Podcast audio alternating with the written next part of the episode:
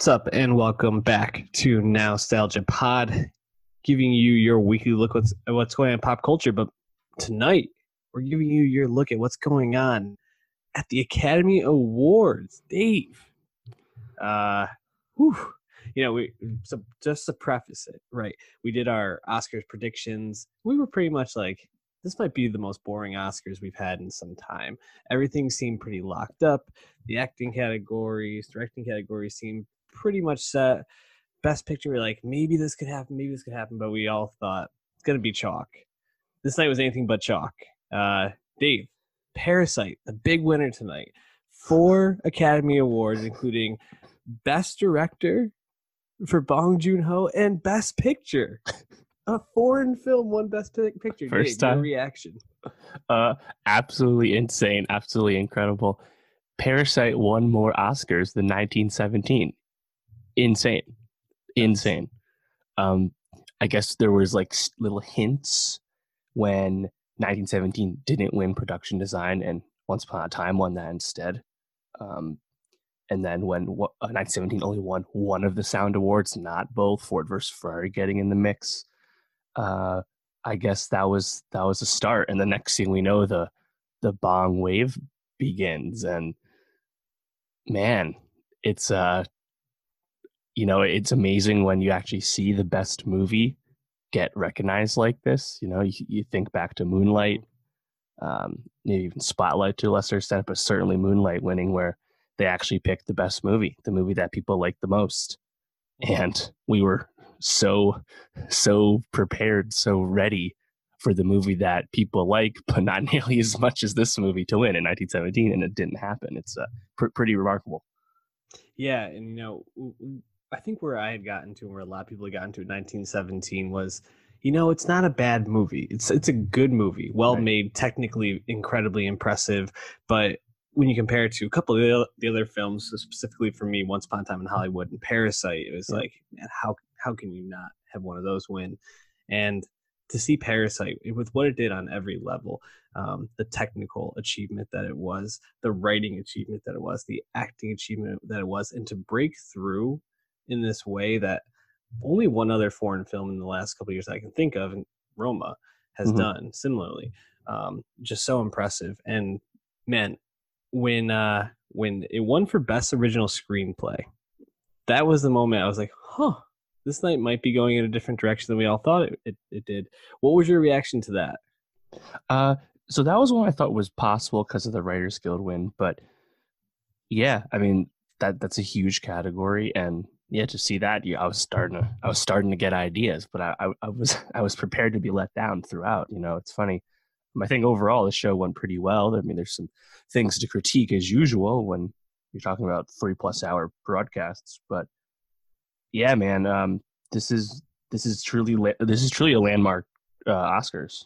Like it's you can't overstate it. Yeah, and you know, Bong when he got up there for the international film had a very nice speech. Ended it with "I'm ready to drink." He uh, he felt like his night was over, and then mm-hmm. he wins for directing. You know, if you watch and stop the the reactions, pretty much all the directors were like, like their eyebrows go up, mm-hmm. especially Sam Mendes, who was like, I think he felt like it was in the bag for him. Right. Um, and Bong I mean, gets up. he, he was right to think that 15 of the last 16 Directors Guild winners won Best Director. The only time that didn't happen was Affleck for Argo when he wasn't nominated for Best Director. So we have to go back to this is the first time in uh, what, 16 to 17 years. Like it, it, it's it's it's kind of kind of insane. Yeah, absolutely. And then Bong gets up there and has an absolutely amazing speech, giving praise to all the other directors. Gave uh, Scorsese a very nice Yes. moment, and uh, Tarantino as well. So that was in you know just getting to be his lovely self up there. And then they actually won for Best Picture, and I'm still like kind of reeling from it. Um, man, it, it is nice to see. How how do you explain this? Do you think this is preferential balloting at, at its finest? You know, where a lot of people were probably like, Once Upon a Time first, Parasite 2nd or Mhm. 1917 first, Parasite second, kind of like splitting it that way, but really that like number two spot coming in strong. Yeah, well, you think with preferential ballot, if Parasite has just the most fans, where very few people are ranking it very low, that's helping it, right?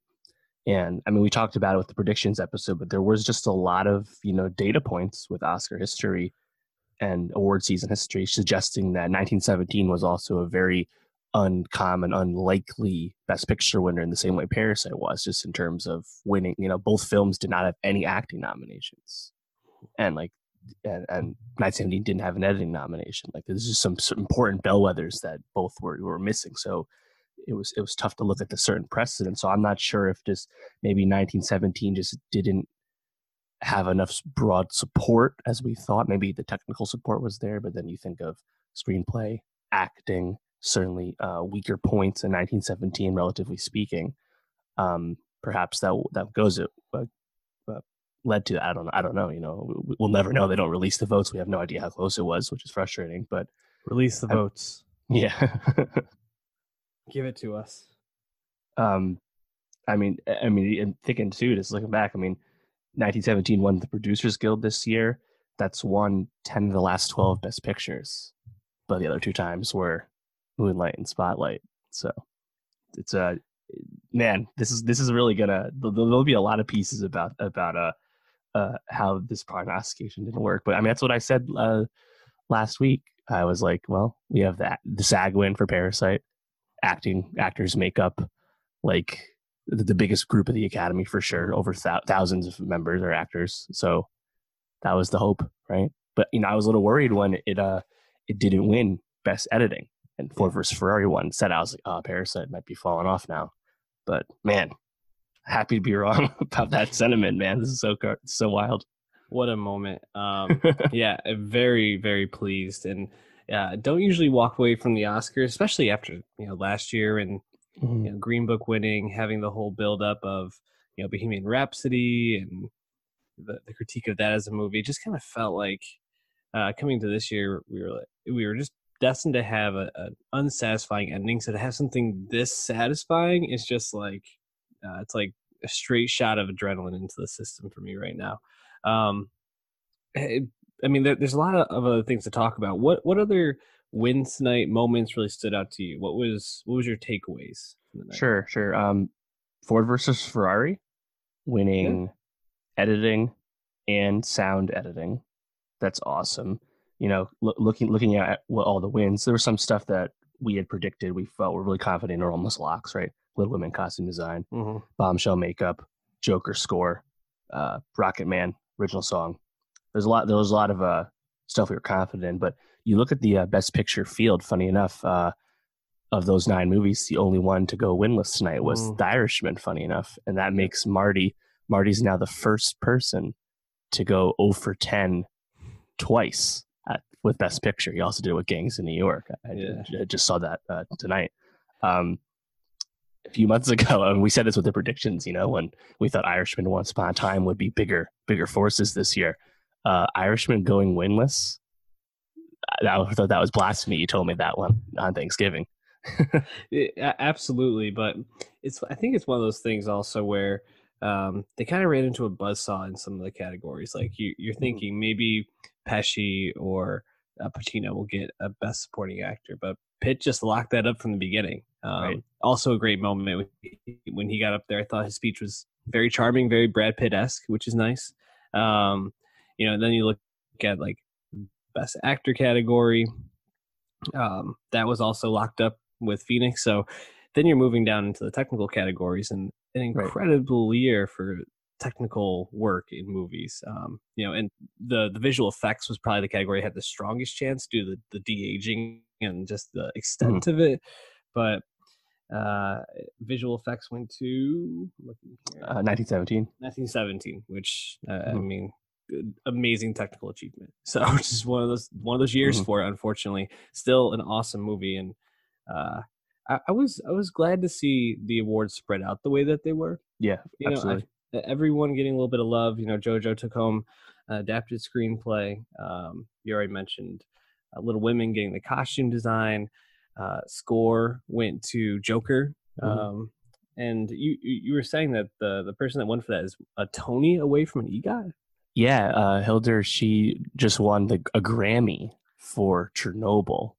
Not sure how that works again. But yeah, so that's good. That's cool. we know Cynthia Erivo is still only a uh, uh, Oscar away for EGOT as well. Uh, Crazy. we know how talented she is. Um, and I think an in- interesting theme, I guess, or, or this recurring a- aspect of the show was the prevalence of music. Like we know they're going to do every best original song that was mentioned. We know they're going to sing for In Memoriam. Okay, that's a lot of music. But then they add Eminem doing a full rundown of "Lose Yourself," Why? previous best original song winner back in like 03, I believe. Um, which he didn't even accept that award at the time. And then there's also that uh I forget his name, the guy who did like the rap recap real quick, basically doing a Oh, Lin yeah. Manuel rap Man, Manuel rap, but not Mhm. being Lin. Um yeah, A lot of music. a lot of music.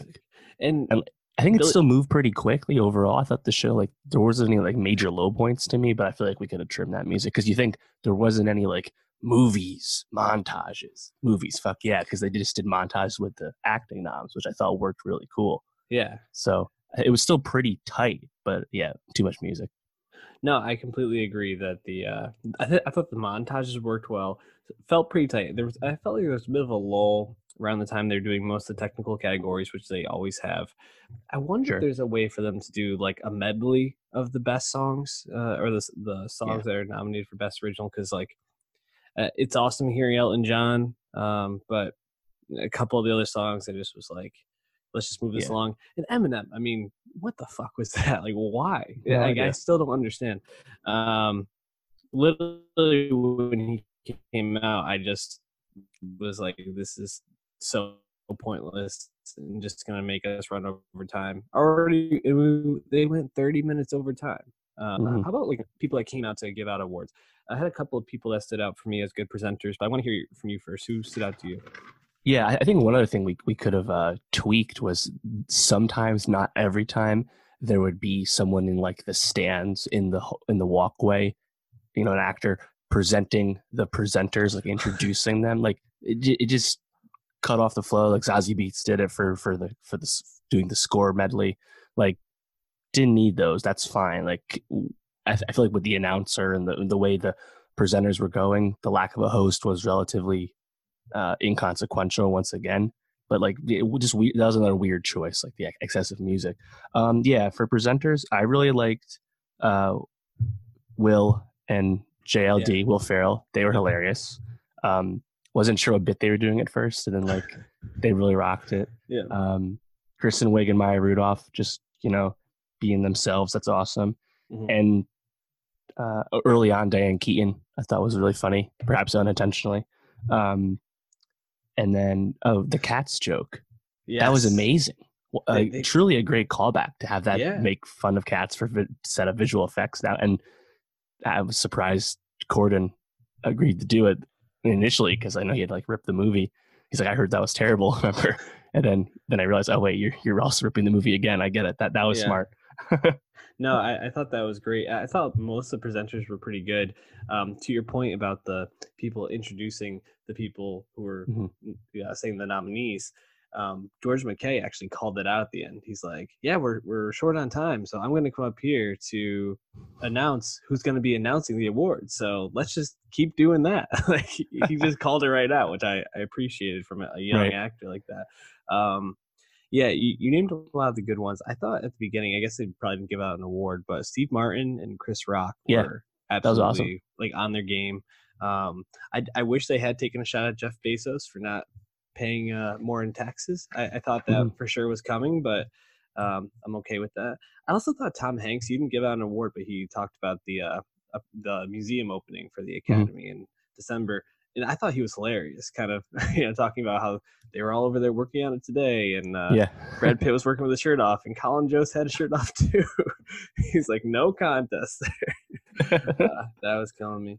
Um, what did you think of the speeches? I thought they were, I thought, like we said, Bong, great speech. I thought Brad Pitt had a great speech. Renee, I don't really know where she was going with that. Renee was kind of all over the place all year. Like Mhm. not bad. She, she it just she seemed to be scattershot, you know. But you could tell she she meant well. So Yeah. it's it's whatever. And what about Joaquin? How did that land for you? I loved Joaquin's. yeah. He's been he's been having trying to say something meaningful this whole time, Mhm. and I like hearing that. You know, Yeah. like rather than do the bland, let me list a bunch of names, and like he, you know, he mentioned in the beginning, he's like, yeah, I've been a dick before.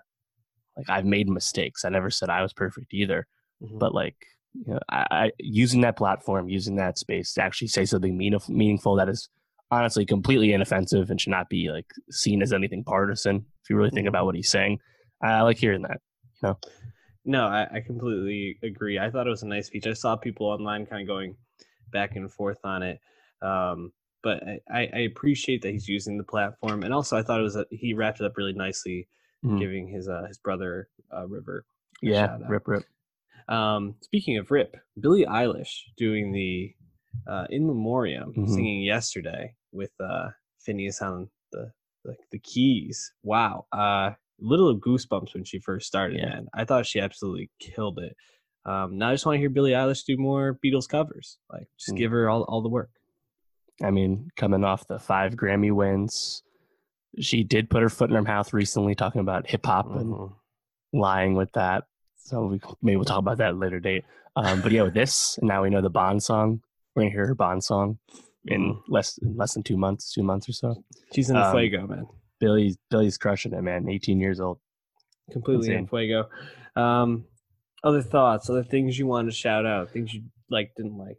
So we mentioned the music. Now I thought uh, Elton John's rendition of "I'm Gonna Love Me Again," the original song they made for Rocketman, was fantastic. So good. Um, I mean, we know you know Elton can sit at a piano and rock a room like few few can. That Mhm. goes without saying. But it just kind of reminded me that oh yeah, that song's actually like really great. yeah. Like I kind of forgot because it's Yeah. I, you know I heard it back in May. It's been a while. a, a- deserved win for that song. And yeah, Elton, man, he sounds really good. Like he, he's either in the middle or just finished up his uh his final tour. So Yeah, uh, f- he said this before. Maybe it was at the Globes, but he's like, "Yeah, me and Bernie have never really won anything like this before." And it's like, people are being like, "Why does Ellen keep saying that?" He's won Grammys and he's won Oscars before. yeah, he had an Like- Oscar already, but like- may, maybe with Bernie. yeah, maybe that's what it is. Maybe But Bernie's won said. stuff too. I, I, I, we just got to ask him. What, what do you mean by that? Um, How about one of the uh, one of, one of the awards we thought was uh, up in the air. Certainly was not a lock. Was animated feature film. which ended up going to Toy Story 4 in the end, one the, an- an early award of the night. Um, we know Klaus had won a few things. Missing Link even won the Globe, so we were Mhm. seeing what happened, but we didn't get the full anarchy moment. Toy Story 4 still won in the end. Yep. No, that I, I was pleased with that. Um, you know, only seeing that one from the category, I was glad that that one won. um, yeah, you know, and uh, other than that, there wasn't anything that stood out too much. I mean, Laura Dern won. Um, I guess I was I was surprised Parasite won screenplay. I, I really expected Once Upon a Time to go to Tarantino, but like you said, that one was a possibility in play. Um, and yeah, adapted screenplay going to JoJo. That was kind of like the thanks for coming out award for Taika. Right. But I thought he had a nice speech when he was up there too.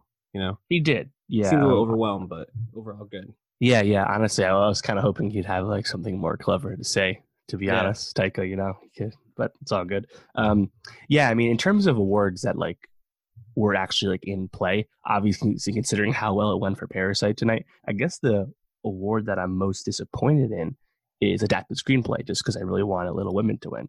I Mhm. guess then after that, I guess Little Women for score as well. We both really like Yeah. uh, score. Um, but yeah, man, uh, the good shit won. It's pretty wild. American Factory won doc feature. We kind of expected that. And no, no Oscars for Thanos. No Oscars for Thanos. Marvel is now 0 for 10 in best visual effects. Pretty, uh, pretty wild. Um, they can just keep all the money they make. I'm sure they'll be happy with that. Um, I thought one thing that the show did really well was they they did not muzzle the presenters at all about calling out the right. the discrepancy in the racial uh, difference in how many white people are nominated for these Yeah. awards versus mean, black people. Steve people Martin and. Chris Rock kicked that off right away. Um, the the disparity between how many men uh, are nominated for these awards versus how many women are nominated for these these awards was called out a lot. And I thought actually a really great moment when they It's had like a 60 30. It's still a really bad split.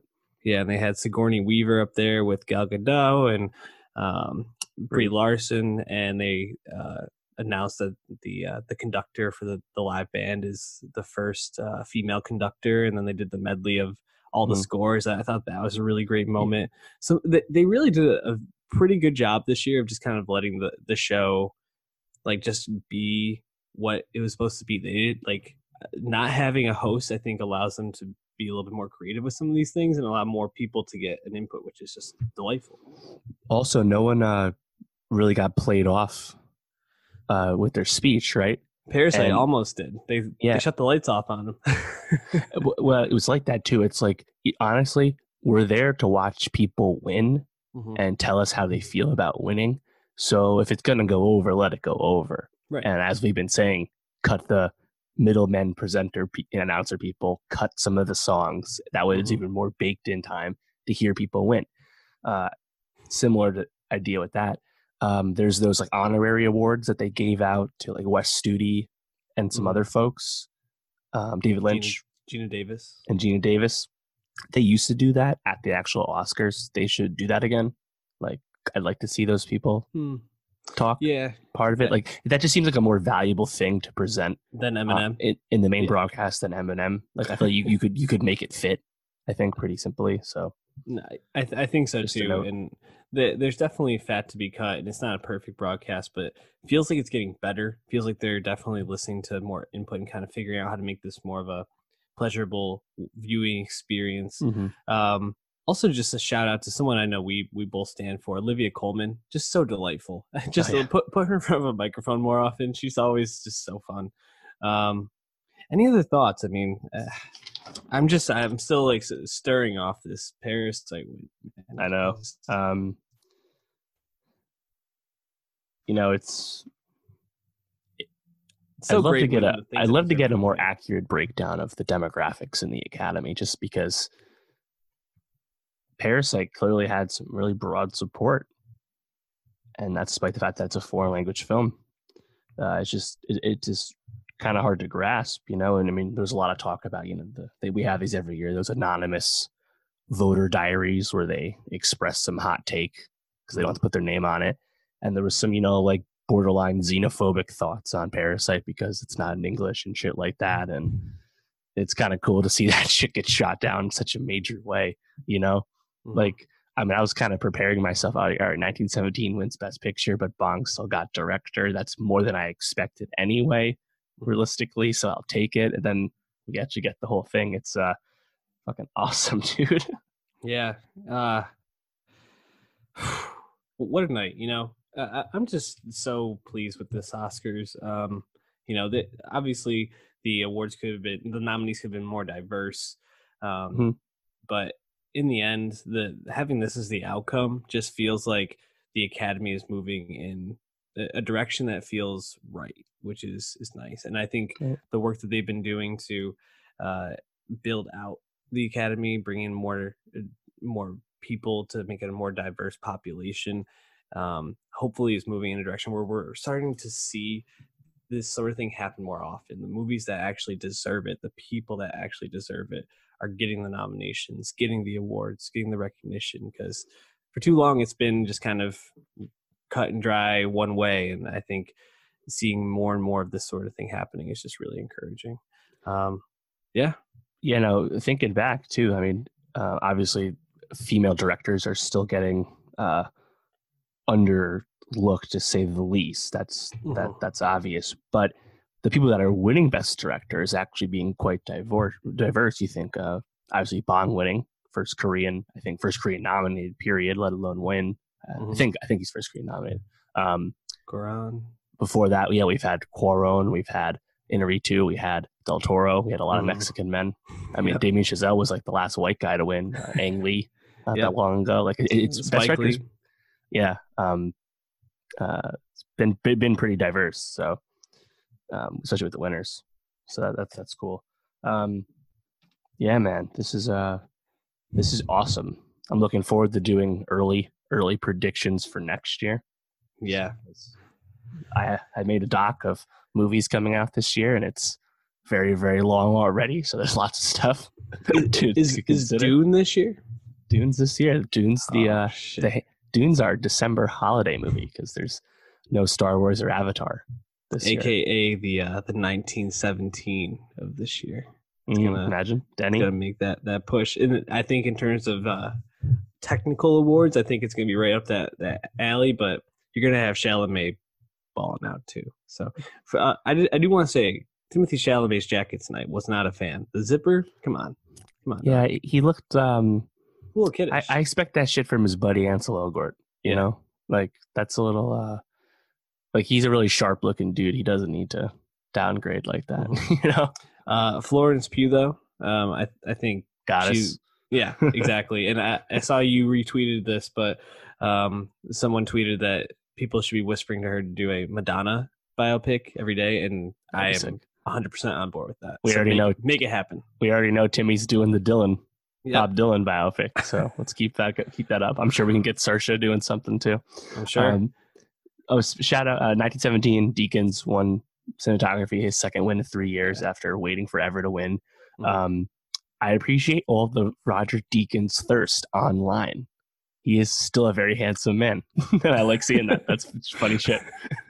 Man, uh, and so so deserving. Uh, Mhm. You know, I, I- when when they were showing some of the shots and just thinking about all the different ones, whether it's the the the scene where they're in that blown up town at, at night with like the flares like lighting it, or um, him running across that field and how bright that is. It's just uh, well deserved. So it's it's so nice to see these things kind of come out. The one thing I'm disappointed in that Once Upon a Time didn't get more love. You know, still won two awards tonight with uh, best uh, supporting actor and production design, which I was actually Mhm. pumped to see it win production design. But Yeah, definitely. Yeah, a little disappointed just because it was so good. I feel like that's like a, it, like the timing of it almost hurt it a little bit. But Parasite came out when like May, Mhm. like, so Parasite's been Al- out for. Also, shout out um the guys the the folks that won for Hair Love animated short.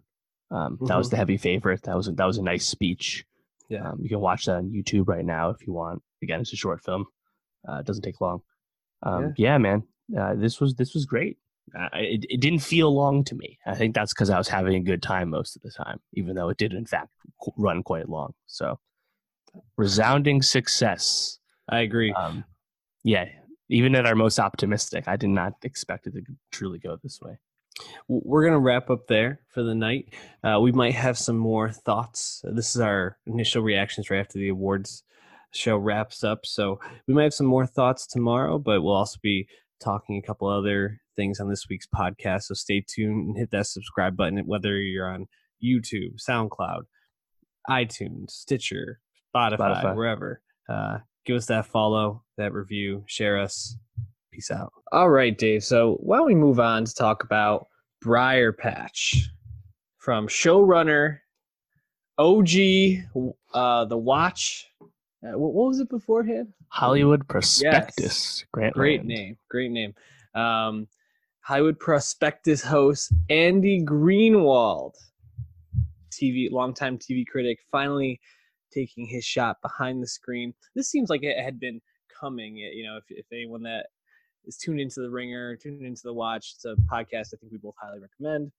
Um, Andy has been pretty upfront about how he's like been collaborating with Sam Esmail a bit, giving him some feedback. Really um, starting to get tuned into this world of Mhm. these uh, TV show curators, so to speak. In Briar Patch, based off of the uh, novel by Ross Thomas of the same name, starring Rosario Dawson. First episode last Thursday. Second one was dropped on YouTube to watch for free. Um, so, Dave, let me ask you, how are you feeling about the first episode or two of Briar Patch?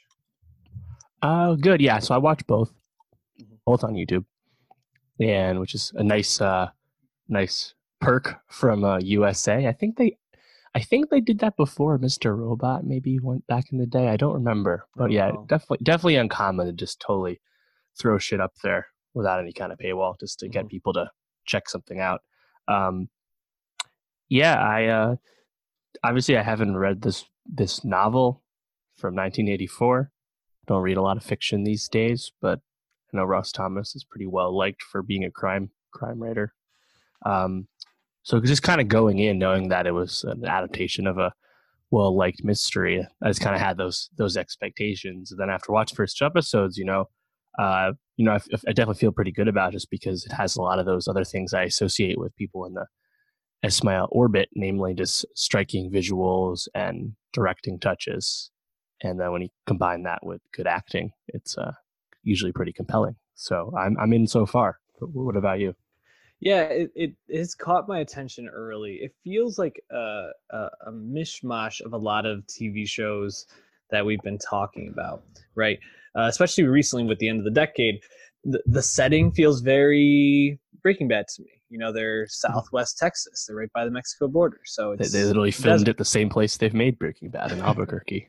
so there you go. Um, it has the uh, it has kind of the similar style to a show like Mr. Robot, as you just mentioned, um, in terms of the, the, the shots, in terms of kind of the weirdness of the show, and just the overall uh, vibe and feeling around the show as you're watching it. So right it I think it has all the makings of a show that we will really like, and it has Rosario Dawson, who very interesting lead. I think she's been great so far, very magnetic. I just thinking about her, it feels like she's been around in my mind forever, and she's just never broken through with like a, a role to me that's like, wow, Rosario Dawson, like this is it. She finally is like huge. Uh, do you have that same feeling about her? What's your what's your feeling of her? Yeah, she's kind of like I think up and down in terms of like big big roles, but I think of like kids way back in the day. She was really young for that. That was just an ensemble piece.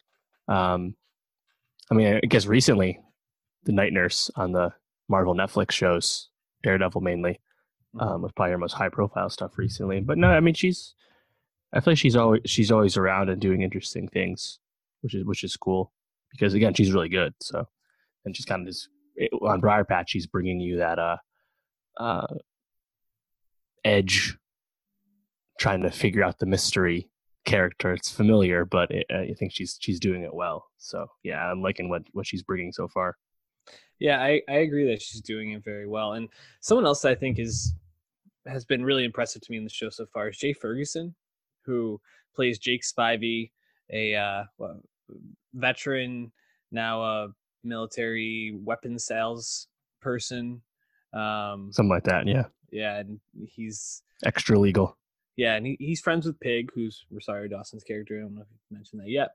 And uh, last time I, I, really was tuned into his work. I mean, I've, he's uh, one of those uh, that guy type of uh, mm-hmm. actors. You know, you see him in a lot of things, but probably don't know his name. I, I remember watching him in uh, Mad Men and he was pretty good in that. He every time he came on screen, I thought he was pretty good. But he he pretty much had a bit part. You know, he's a role player. This feels like he gets to really do a little bit more, and I think he's been phenomenal in every scene. Like in the first episode when Pig goes to his house and is uh, deposing him um, in his living room, uh, just uh, that was the the scene that really pulled me into the series, and I felt like I was really in. Um, you know, beyond the fact that they had a car blowing up in the first five minutes of the episode. But right. um, I thought that was just electric, and every scene between him and Rosario Dawson just feels like it's such like a sexual undertone to it as well, with all of the like double speak and every every dynamic that's at play there. I think it's really fascinating to see those two cook together. Any other characters that stood out to you, or any thoughts about any other performances so far? Uh, I always like to see uh, Kim Dickens, hmm. kind of similar that guy s yep. role. You know, the Gone Girl, Fear the Walking Dead, a lot of stuff recently. Uh, she's always a welcome presence, so looking forward to that. Also, we know Alan Cumming will be on this show. Perhaps he's the one leaving us at the end of episode two, TBD. Um, mm. That's that's exciting.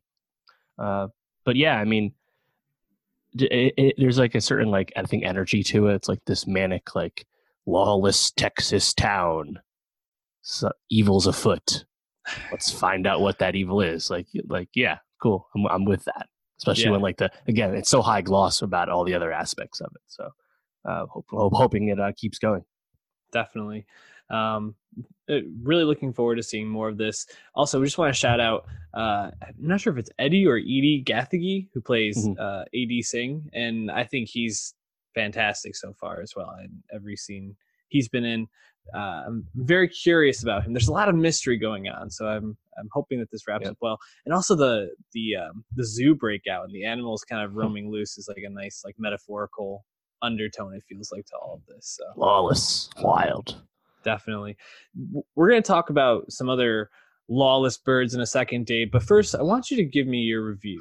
Give you the floor here for your Dave's movie corner of The Assistant, a movie that just recently came out. Uh, you were able to watch it this weekend. What are your thoughts? Good movie, bad movie? Good movie, The Assistant. This this uh, premiered at Telluride last year, and then also was just at Sundance, and it was only in 25 theaters this week. So it is still uh, rolling out via Bleecker Street. So I'm, I'm not sure how how wide it will end up going, but yeah, certainly uh, uh, limited so far. Um, and it's a, I think, a really impressive movie about uh, Me Too and specifically, um, I guess, a comment on Harvey Weinstein and Weinstein S figures in particular. Um, the way the movie the movie is actually, I think, really methodical and kind of slow to unwind.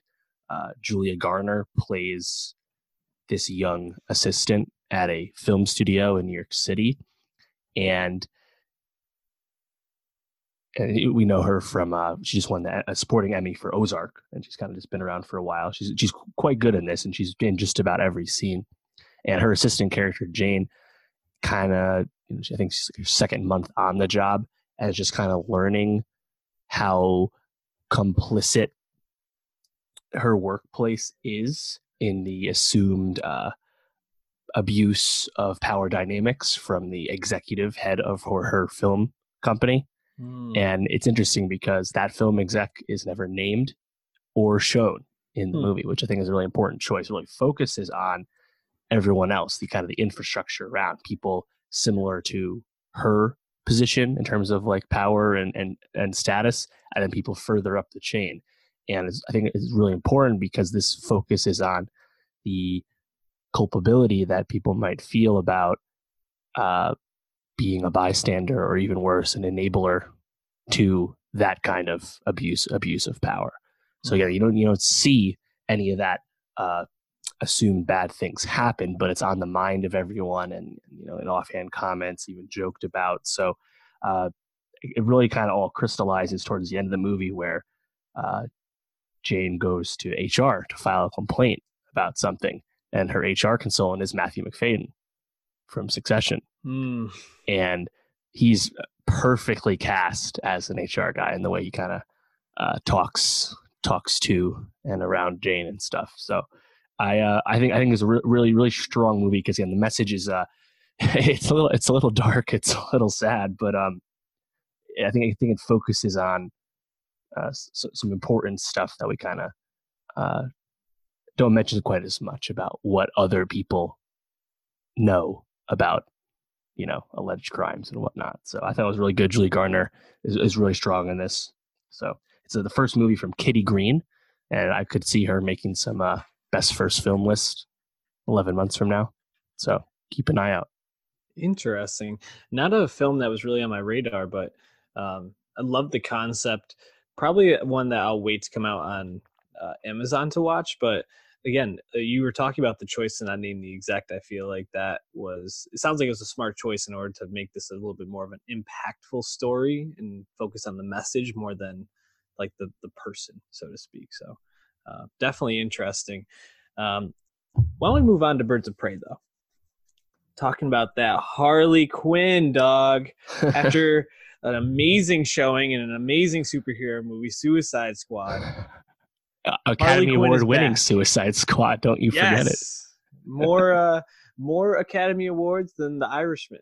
That's uh, correct. and Gangs of New York combined. Kind of crazy. and. Avengers Endgame. um, yeah. So Suicide Squad comes out a couple of years ago.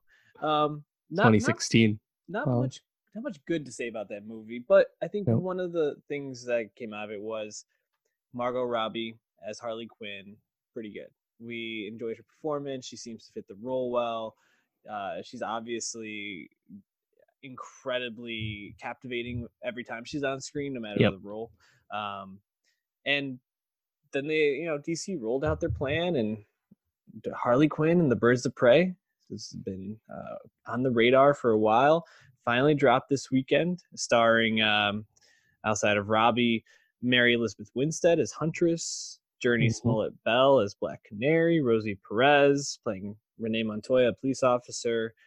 Um, who else? is Ewan McGregor, Black um, Mask, yeah, Chris the- Messina as Victor Zsasz.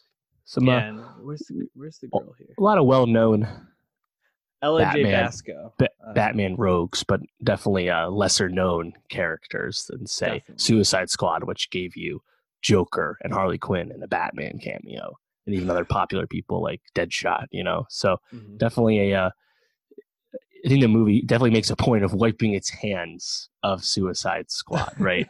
Maybe even almost too much. There's almost too much looking back at uh, the Joker's uh, absence in the actual story, not just in the meta ness of the movie itself but um yeah it's it's definitely a, a new uh a, a new take a new direction you can look at that just from the the way the camera works um margot is not like like lustily filmed this time Nope. as an attractive the attractive woman that she is you know it's like actually a little bit more mature and just not as gross as it was before where she was just like kind of fetishized you know yeah, so- it's uh it's it's certainly a welcome improvement from the first time yeah. I mean, you even think about uh, Harley Quinn's introduction in Suicide Squad, where she's like hanging from the jail cell with those like bed sheets, and it's just like they were they were going for something completely different in this movie than they were here.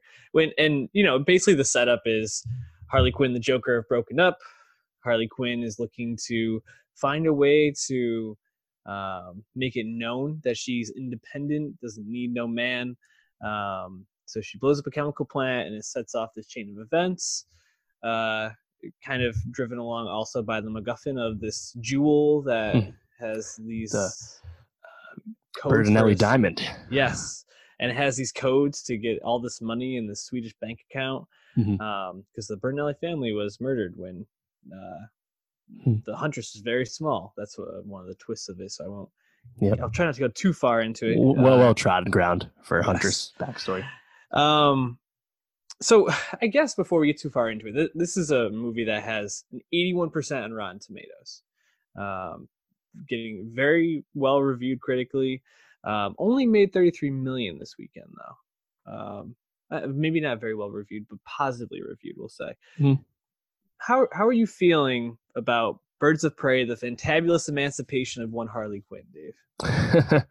um, I feel good about it. I, I I enjoyed it a lot. I think it's in definitely in my top three for these DCU movies. Uh, I think I probably still like Shazam a little bit more, um, but between those two and Wonder Woman, those are my favorite ones. Um, the box office is very uh, eyebrow raising to say the least, just because kind of everything was leading up to Birds of Prey doing really well. It had really no competition in terms of an event film at this time. I mean, Bad Boys for Life, which was a surprise hit in its own right, I mean, that had already been out for three weeks. And before that, the last event movie was, I guess, Star Wars. So it's like you, you kind of look at the breakdown, it's just like the continued success of uh, holdovers like 1917 and Bad Boys that are just kind of taking its lunch. But I think part of it might be the really like obnoxious title, the subtitle in particular. Like maybe if we just called this Harley Quinn and the Birds of Prey or something a little simpler, uh, it, it, it might have got the message across. I'm not sure.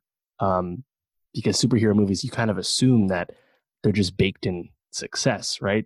Mhm. But this does this did 20 million less than Shazam, which already was a modest success. So it just seems like a kind of a, a rejection of sorts by the audience and a maybe a marketing uh, mishap as well. And you know, it's rated R, and I think Deadpool and Joker maybe have misaligned our expectations for how R-rated movies are supposed to perform. I'm not sure, but maybe that was also a miscalculation. I don't know. I'm happy the movie's good, and I would like to see them maybe go down a Gotham City Sirens path down the line with maybe bringing Batgirl into the fold. That's the one missing link to all of this. But uh, yeah, it's a it's a very peculiar uh, uh, box office. It, it's it's kind of hard hard to hard to explain.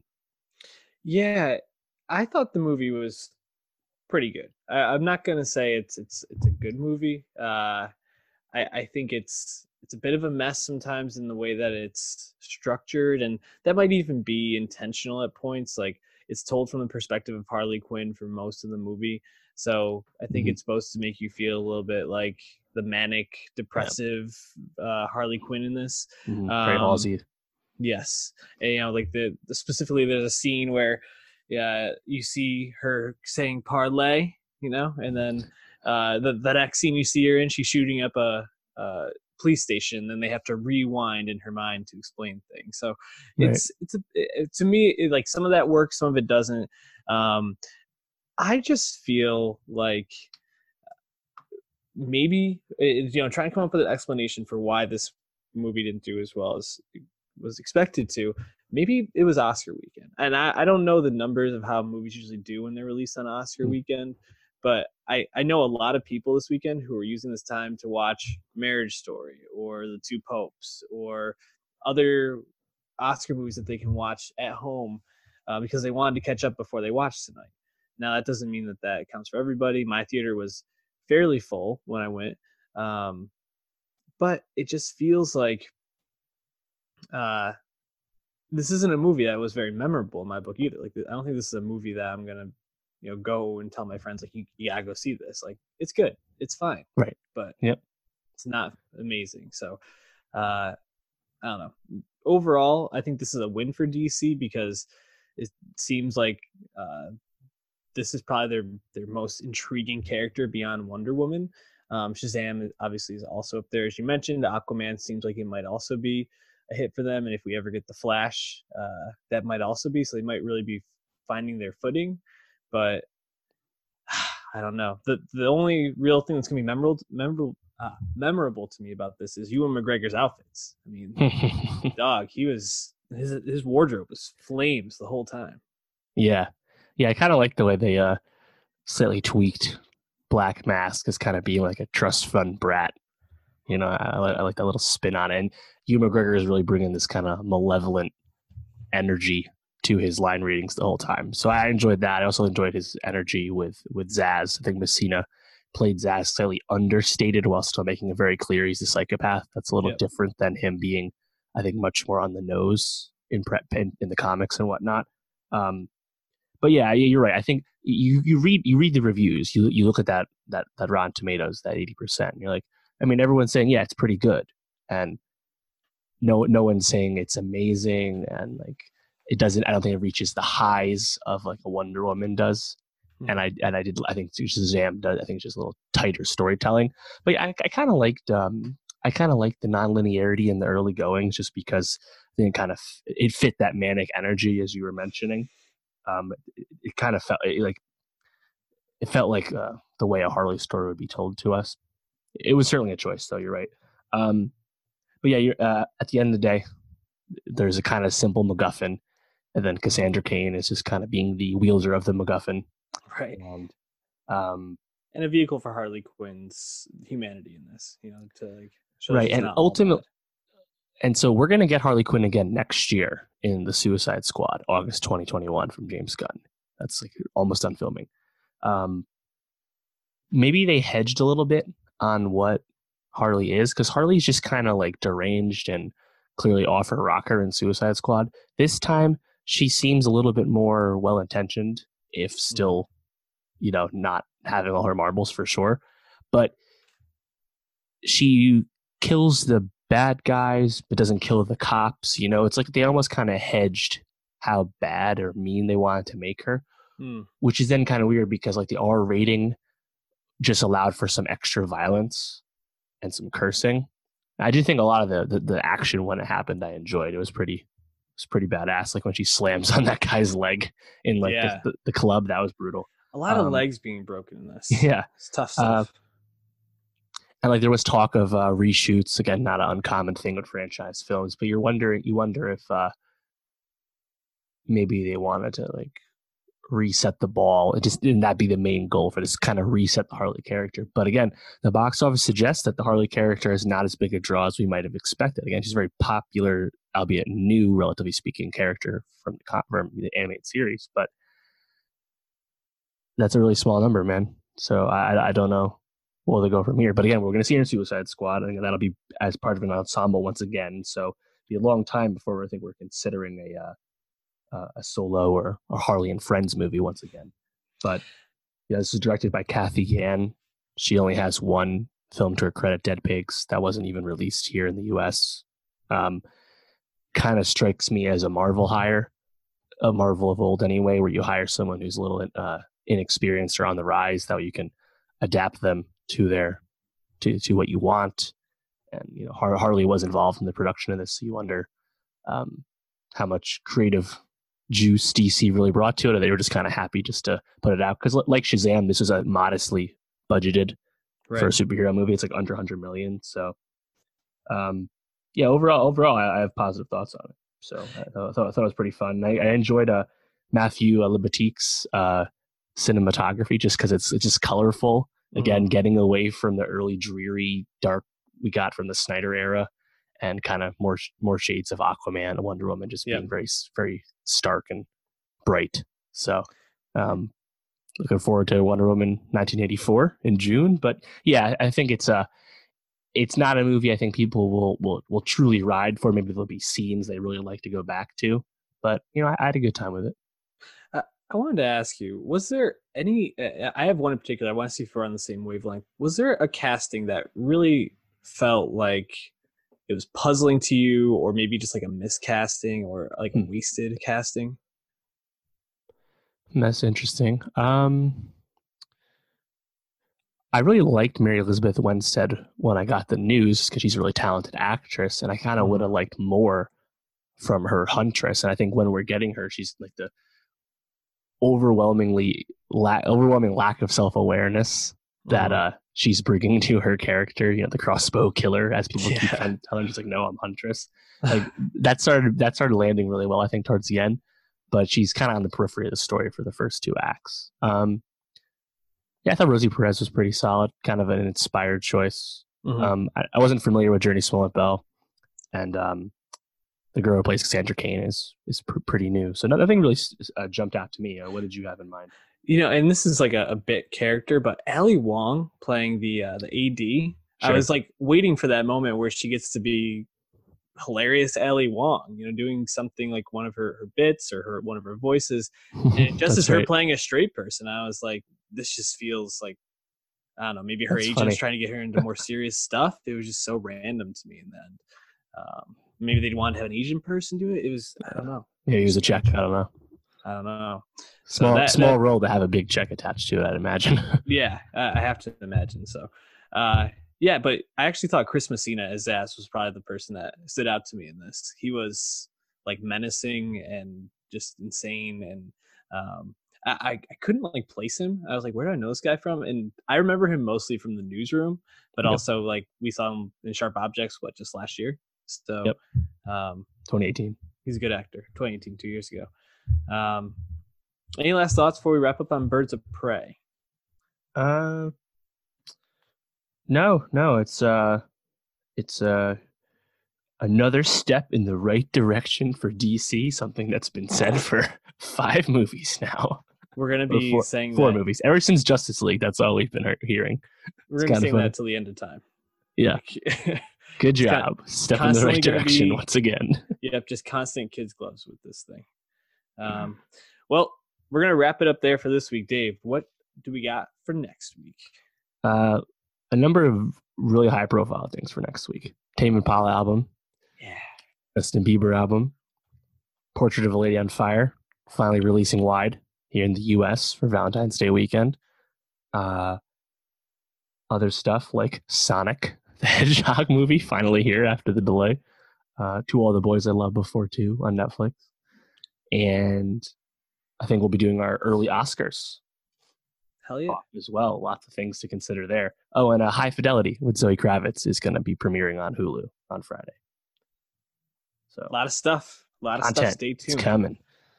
Uh, and follow us at Nostalgia Pod on Twitter. Go to soundcloud.com slash nostalgia pod and also youtube.com slash nostalgia pod. Give us that subscribe, that five star rating review on iTunes. Tunes we'll catch you next week. Peace.